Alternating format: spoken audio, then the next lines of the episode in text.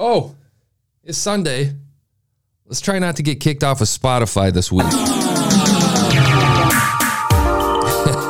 I haven't made the official announcement, but we are back on Spotify, thankfully.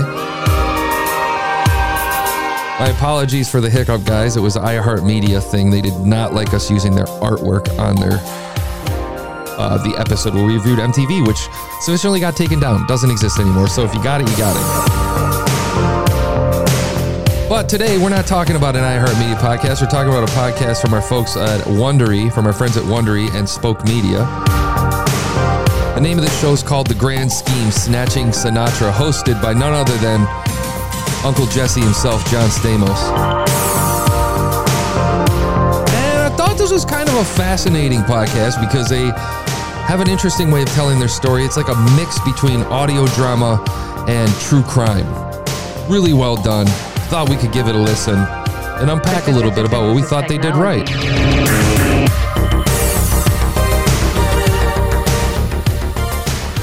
And um, it's a big description, man. I think um, I'm not sure. Maybe they maybe there's more to it that I'm not seeing uh, because I saw some of the reviews on this. People are pretty pissed off that they're charging for it. New episodes come out every Tuesday for free with access to binge all the episodes ad free for Wondery subscribe. Oh, through Wondery. For Wondery subscribers, hosted and narrated by John Stamos, the grand scheme snatching Sinatra is a complicated, nuanced story of one imperfect man trying to redeem himself by pulling off the perfect crime. Did you ever feel like your everything was broken and it's your job to fix it?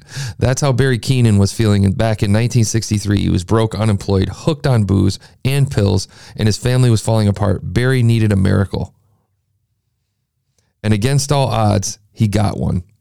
One day, the voice of a God came over the radio in Barry's car and told him there was a simple solution to all his problems. All he needed to do was kidnap Frank Sinatra Jr. for the first time ever Barry Keenan shares his story of the bizarre story, shares his version of the bizarre story in his own words from beginning to end. All right, this ought to be interesting.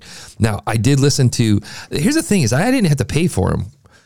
I went right. To, I was able to pull right up to episode five, so I'm not sure where that comes from uh, with the complaints on their on the reviews. But anytime they got a one star review is because people were saying they had to pay for it, which is crazy. Like, man, it's well produced. And I'll give you an example. We're going to listen to a portion of the first episode. Check this out. A warning to our listeners this series contains discussion of mental illness, addiction, and suicidal. That a lot of us have. What makes Barry special is the wild solution that he came up with to solve these problems. You see, Barry kidnapped Frank Sinatra Jr. Now, I think it's pretty likely a lot of you out there listening had no idea Frank Sinatra Jr. had been kidnapped. But it's true, he was. Back in 1963, the story splashed across front pages and saturated the airwaves. The Sinatra kidnapping. FBI agents search a house in the Canoga Park area of Los Angeles. The house, they say, where Frank Sinatra Jr. was held for ransom. Now, somehow it's faded over time. But when the opportunity to tell this story fell into my lap, I knew I had to tell it because it is fascinating. Police set up roadblocks. The kidnappers, however, slipped the net and drove their victim to Los Angeles 400 miles away.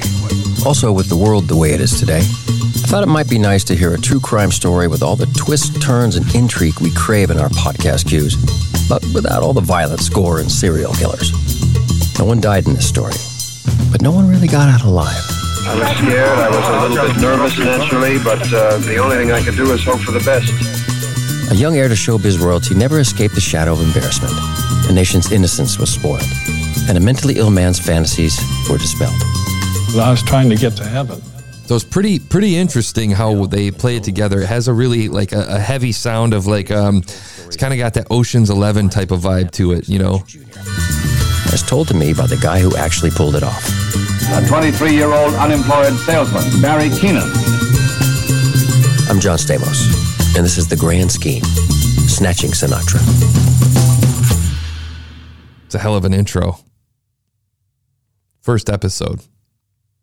Now, you may be asking yourself, why is John Stamos, of all people, telling me the story of the kidnapping of Frank Sinatra Jr.? Well, that's sort of an interesting story in its own right. You hear that? You hear the car start.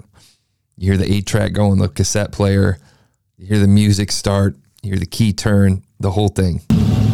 See, as a kid growing up in Southern California, my favorite thing to do was drive around the neighborhood in my dad's El Camino. I'd get off work flipping burgers at our family restaurant, and I'd just spend hours driving up and down the streets lined with palm trees. Seagulls. Just cruising and listening to early 60s surf music on my dad's 8 track. Now, sometimes it would be Little Lady from Pasadena or Dead Man's Curve by Jan and Dean. Pretty sick. But my favorite record of You're all in the time was car. the Beach Boys' Endless Summer. That's what really got me turned on to surf music and the Beach Boys. Now, it turns out that Mike Love's parents lived just a few miles away from my parents. So I used to drive over there and I'd park my car outside and I would stare through the window into the living room and I'd see Mike Love's gold and platinum records Surfing Safari, Surfing USA. Kind of crazy though, man. He's kind of giving you like an inside look to his childhood before he kicks off. But Wouldn't it be nice? I know it sounds simple, but moments like that, moments like that made it seem like anything was possible. it's like a mix between audiobook, audio drama, and Nightline.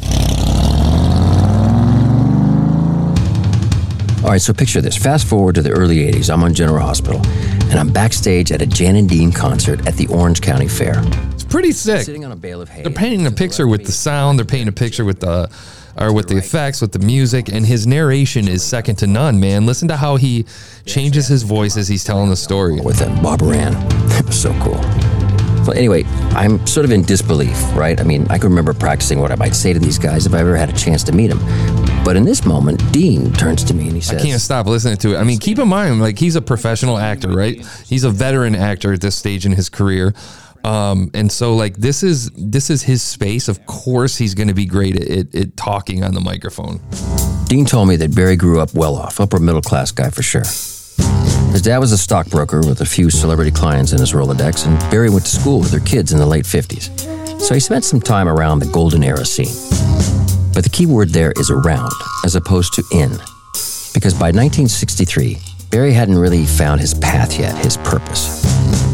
A lot of the kids that he'd grown up with had He almost sounds like Rod Serling from from Twilight Zone. They knew who they were, they knew what they wanted, and they knew how to get it. And Barry, Pretty well done, man. Um, listen, this is this is the gold standard as far as I'm concerned when it comes to storytelling on a podcast. This is well, NPR has the gold standard, but this is like a this is it's like a book. It's it's not even an audio book. It's a straight up movie. Never seen It's a it's a TV show. It's a movie in your ears. Now, look, fame is as much about talent as it is about catching a few lucky bounces. It's sort of like a pinball machine. It's this big labyrinth with bright lights, and it's impossible to tell which path leads to the My jackpot. God, the way they're blending the will send you sounds into this to just take you on the journey with them is unbelievable. Barry is that he doesn't care how many bad bounces it takes. He never takes his eye off the jackpot. Barry knew his seat at the big table wasn't going to come easy. There's just something about him that makes people want to invite him to pull up a chair. I'm telling you, it's hard not to play the entire show. Um, another piece that I noticed is that if you jump to, let's jump to the last episode, the latest one.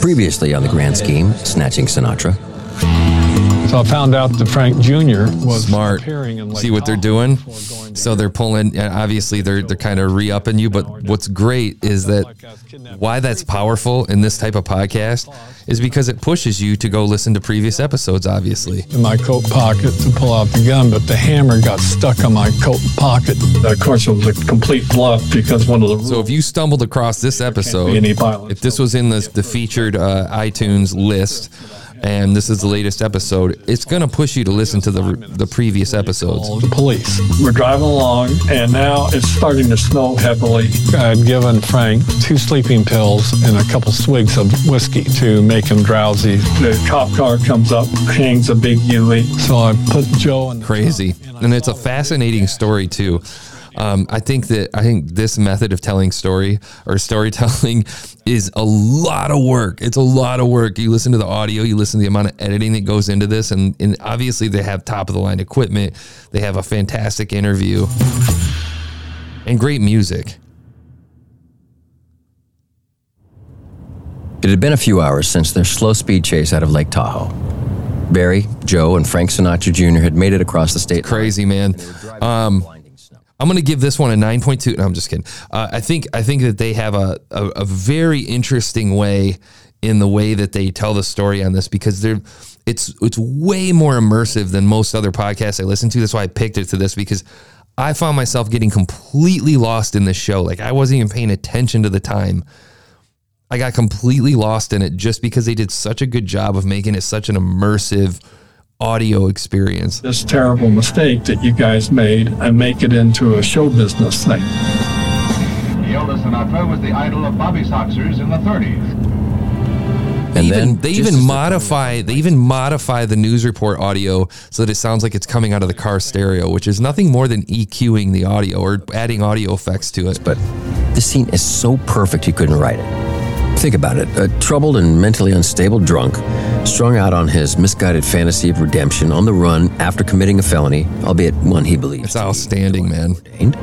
His reluctant and slightly dim-witted accomplice, the former James Dean of Uni High, battered, bruised, frozen half to death. And and one thing we do need to call out is the incredibly well done writing. The story the writing is second to none. spinning the story of his kidnapping into yet another story about his father. I thought, wow, how amazing is that? Here we are, three strangers. Of course, Junior was also being held against his will here, so he didn't have much agency in the narrative Barry was crafting about this trip. You want to talk about masterful handling of an interview and presenting a character uh dude, so well done. Or downfall. It could go either way. For Barry, there was only one possible way to interpret this moment. So I think I think what we can take away from this is the the the I think the the the style in which they present. Listen to the effects that they're putting on John Stamos's voice, the effects they're putting on the audio, the sound effects, all the stuff that is a part of this podcast. And then also listen to how they're using music is almost like a character in and of itself unbelievable. Like like i said second to none in terms of storytelling and using elements to kind of just make it a fully immersive storytelling experience. It's not just an audiobook. It's not just an audio drama. It's not just a true crime podcast. It's not just a podcast. It is an all-around audio movie experience man. Great show man. The grand scheme snatching sinatra. Make sure you check it out and uh, we'll catch you guys tomorrow man. Happy sunday